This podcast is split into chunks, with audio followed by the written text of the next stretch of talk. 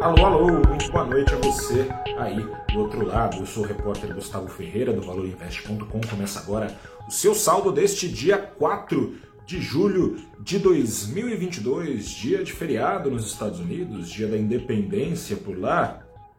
E aqui no Brasil, nada de independência, dependência da bolsa relacionada aos preços do petróleo. Por causa dos preços do petróleo, a Bolsa Nacional abriu a semana mais uma vez com um cenário dúbio na cabeça dos investidores, investidores ficando vesgos, um olho no curto, outro no médio prazo. Por um lado, a resiliência do petróleo, que subiu de novo hoje, subiu 2%, implica maiores receitas às petroleiras, importa ao Ibovespa, principal índice da Bolsa do Brasil. Sobretudo, entre as petroleiras, a ação da Petrobras, claro, tem 12% sozinha as ações da Petrobras de participação no índice. Por outro lado, esse rally contínuo do petróleo, e aí começa a dubiedade. Ao mesmo tempo que esse rally do petróleo ignora o risco de recessão global, ele alimenta o risco de recessão global. Mais rally do petróleo, eventualmente mais inflação, mais juros, mais recessão. Ou seja, se no curto prazo está tudo muito que bem para as ações de petroleiras, no médio prazo, não tão distante assim, talvez nos últimos meses desse ano, conforme fique ainda mais claro esse risco de recessão, preços do petróleo podem começar a cair e também cair as ações da Petrobras, assim como as demais ações tendem a sentir esse baque. Assim sendo, com essa divisão entre curto e longo prazo, hoje das 90 ações do Ibovespa, 69 fecharam em queda, enquanto as ações da Petrobras subindo 2% ajudaram a conter bastante esse impacto do Ibovespa. A queda ficou barata, de 0,5%.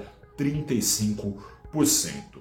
Mas a dubiedade, esse olho no curto, no médio prazo, essa dubiedade tem contribuição também da cena interna em Brasília, deve ser aprovada logo logo na Câmara, já foi no Senado, a PEC que libera o governo de cumprir tanto as regras fiscais, o teto de gastos, quanto as regras eleitorais, podendo eventualmente criar gastos que beneficiam o mandatário da vez, gastos esses que vão desde Auxílio Brasil de 400 para 600 reais, passando por Vale Gás dobrado, chegando a subsídio no combustível de caminhoneiros, taxistas e agora fala-se no auxílio Uber, subsídio também aos motoristas de aplicativo do Brasil. No curtíssimo prazo, esse pacote de bondades pode favorecer, evidentemente, o consumo, né, trazer um crescimento maior para a economia. No entanto,